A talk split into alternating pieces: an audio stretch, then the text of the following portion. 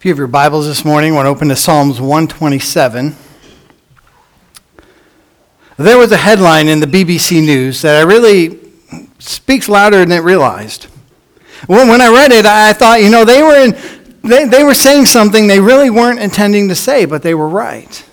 This was the headline U.S. home building at an all time low. Now, what they were referring to was the fact that the rate of construction in new homes in the U.S. fell last year, hitting an all time low. In fact, the rate of new construction over the last three years was down. But in reality, they weren't referring to homes, they were referring to houses. Now, I don't have to tell you the difference between a house and a home, do I? Because sadly, in my opinion, I think we're building fewer homes and more houses than ever before in our country. Now, that's why the last few weeks we've been doing this series all about family. Because we need to reunite both the family and the commitment to the family. And I think one of the biggest problems is not that we're not building houses, but that we're not building true homes in our country anymore. And I think one of the problems is because anybody can build a house, but only God builds the home. Now, don't take my word for it. Well, let's look at one of the wisest men who ever lived Solomon. Uh, Psalms 127, verse 1. Unless the Lord builds the house, its builders labor in vain. Unless the Lord watches over the city, the watchmen stand guard in vain. And there was another translation I, I kind of liked a little better. It said this Unless the Lord builds the house, the work of the builders is useless. One preacher in America recently said this Out of all the words in the English language, the one he hated the most was the word useless. Because if anything is useless, it somehow means it just doesn't count. I mean, there's a reason why God is indispensable in having true family, isn't there? It's because family is God's idea. I mean, it was God who gave the first woman to the first man. It was God who gave the first child to the first parents. And I believe if there's anything that God wants us to get right in this life, other than our personal relationship with Him, He wants us to get our families right. And you know, I don't mind telling you this morning that as I, I study and I talk about the subject of raising children, I, I kind of felt like the guy who said, Before I had children, I had six theories on it. Now I have six children and no theories. but this morning, I don't really have a theory as much as a reality that I believe will work with family. Because if we do everything we can to help raise our children to love God and to serve others and to share their stories, we've done a great work. And in fact, we pointed out the foundation of a strong family is loving God. And the, the foundation to having a strong marriage is where the husband and the wife serve one another. And so I want to share today how we can have our children and our grandchildren help share our story long after we're gone. And in fact, that's the central theme of this scripture today.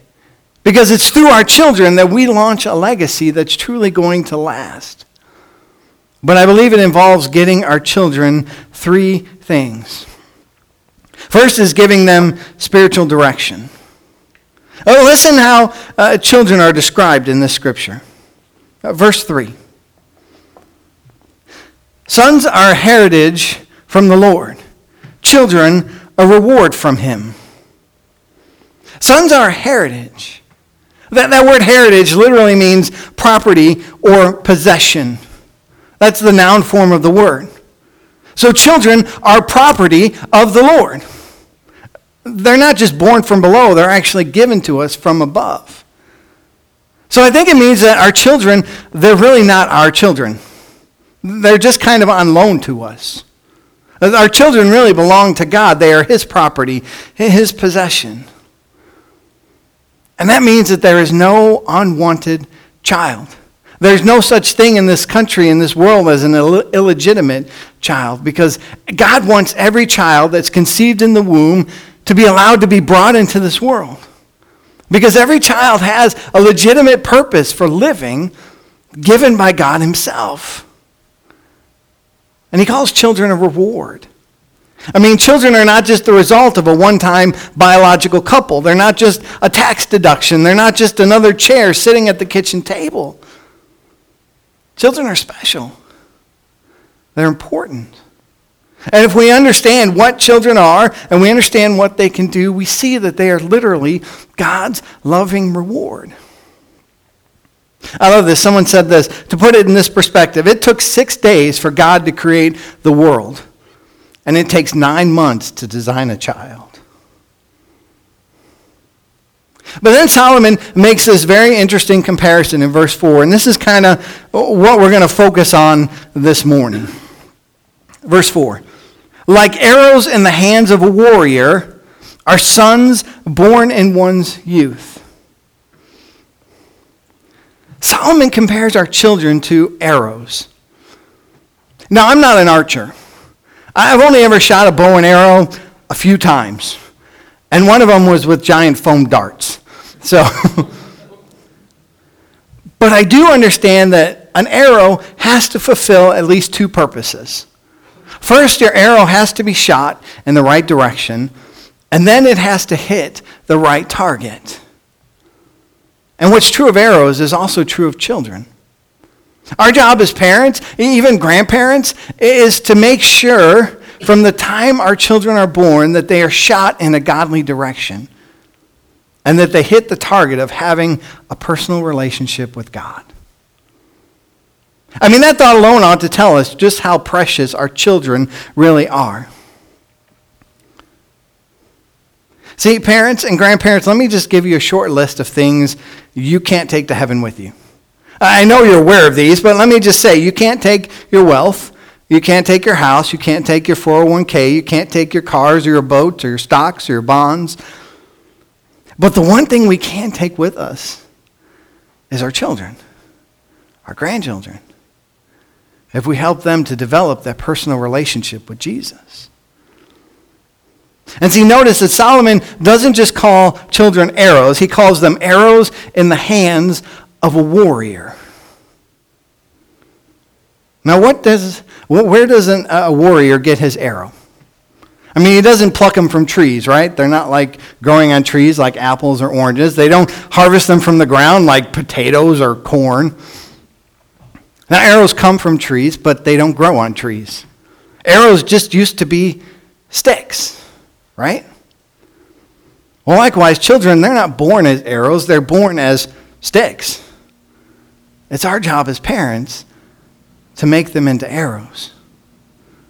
And there's three things we have to do. We have to be polished, and they have to be pointed, and arrows have to be propelled.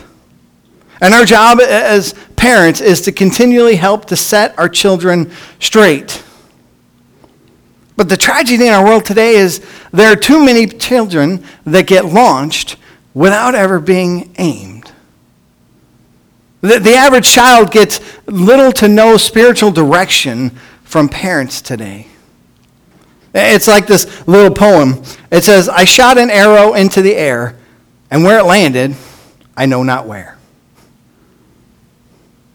But Isaiah 38 tells us this one generation makes known your faithfulness to the next. Think about that. One generation makes known your faithfulness to the next. Your family is meant to be a relay of God and of God's truth from one generation to the next to the next. And we're simply to be links in a long chain of sharing God's love. So remember that as we're training our children, as we're helping train our grandchildren. Because we're not just training them, we're actually training future generations. Because the way that we raise our children and teach them and influence them is going to influence how they raise and teach and train their children. That's how we continue to share our story. But remember, parents, your kids are the arrow but you're the bow. And for the first several years of their life, you get to determine where they're pointed. You get to determine how they're polished and where they're propelled. Which leads to this we need to give our children loving discipline. Keeping that arrow analogy, realize that uh, when arrows were first invented, obviously they've changed over the years, but they used to have feathers on the arrow, and the feathers were there to help the arrow fly. And those feathers had to be straightened, or the arrow wouldn't fly straight. They had to be taken care of. Sometimes the blunt tip of the arrow became dull, and so you needed to sharpen it. The same is true of our children. Sometimes their feathers need to be straightened. And you realize that means sometimes parents, our feathers have to get ruffled. Sometimes our kids need the blunt end of their tip sharpened a little bit. You, you, get where I'm going here? I mean, at the risk of walking into a controversial territory and going against a lot of child rearing experts, the Bible is very clear about disciplining our children. You know, it's interesting that, that phrase, everyone I'm sure has heard it spare the rod. Yeah, spare the rod, spoil the child. You know that's not in Scripture. But you know what it is in Scripture? Proverbs 13 24. He who spares the rod hates his son, but he who loves him is careful to discipline. Proverbs 22 15. Folly is bound up in the heart of a child but the rod of discipline will drive it far from him. See, the truth of the matter is that if you don't mind that your children don't mind, then they won't mind. But what God asks us of parents is that we discipline our children the way that He disciplines us. Proverbs 3:11 says this: "My son, do not despise the Lord's discipline." Do not resent his rebuke, because the Lord disciplines those he loves, as a father the son he delights in. When we apply discipline in a loving way, it's truly one of the greatest ways that we can show love to our kids. Dr. James Dobson put it this way Parents, we must convince ourselves that punishment is not something we do to a child, it's something we do for our child. Our attitude towards a disobedient child is this I love you too much to let you behave like that. And see, that type of discipline is done as our children are younger. Here's why. Eh, did you ever wonder why children can learn to speak perfect Russian or perfect Chinese or perfect Spanish or, or any other language that they're exposed to? Pretty quickly. I mean, we, we can as adults. But children can. if you, in fact, if you teach a young child more than one language, they won't even have a trace of an accent. But 20 years later, individuals can only are able to approximate the sounds made by natives of their particular language. Researchers learned why. It's a, a process called phenomena attraction. It's where the larynx of a young child will assume the shape necessary to make the sounds that they're learning at that time. But then it solidifies and it hardens over time, making it difficult and sometimes impossible to make other sounds later in life. In other words, there's this brief opportunity where anything is possible linguistically for a child. And I think our, our child's attitudes towards authority is the same way. They pass through this opportunity, this brief window where respect can still be instilled in them. So we need to find ways to lovingly discipline our children. And then finally, help give our children the emotional development they need. I mean, when it, the first thing an archer does with the arrow is they polish it and then they sharpen it. And if he doesn't, the arrow will not do what it's intended to do. In the same way, God wants us to polish our children, to sharpen them, to help them develop proper emotion. Again, we do that early because children pick up things early. I read about a doctor who picked up his four year old daughter from preschool one day. And he had his stethoscope over on the chair next to her, and he watched as she picked it up and she put it on and she began to play with it. And the doctor was so proud. He said, Oh, I can't believe my daughter wants to follow in my footsteps. What, what a proud moment. And then, right then, she picked up the other end of the stethoscope to speak into it, and she said, Welcome to McDonald's. Can I take your order?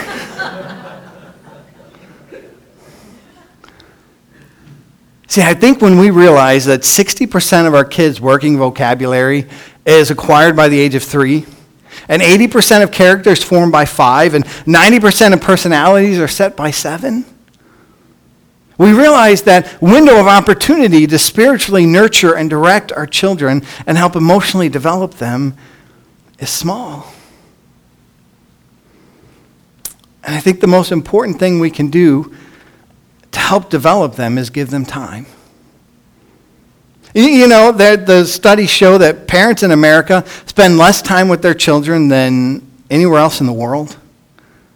Research shows that Russian, in Russia, fathers spend an average of two to three hours a day with their kids. While in our country, according to studies, fathers spend about an average of 37 minutes a day, spending less than 15 minutes a day in serious discussion. We need to take time for our kids, to make time for our kids. And there's so much more that we can talk about, but, but I really I want to close with this. Those arrows in our quiver, our children, they're ultimately going to be pointed somewhere. They're ultimately going to be polished in some way. They're ultimately going to be propelled in some direction. And we'll never do anything greater in our life than to make sure we shoot our children in such a way that they'll leave a legacy that lasts, that they'll be propelled towards Jesus. Maybe this morning, that process begins with you by pointing your life in the right direction, by aiming your heart and your life towards Jesus and surrendering to Him. If that's something you need to do, I invite you to come.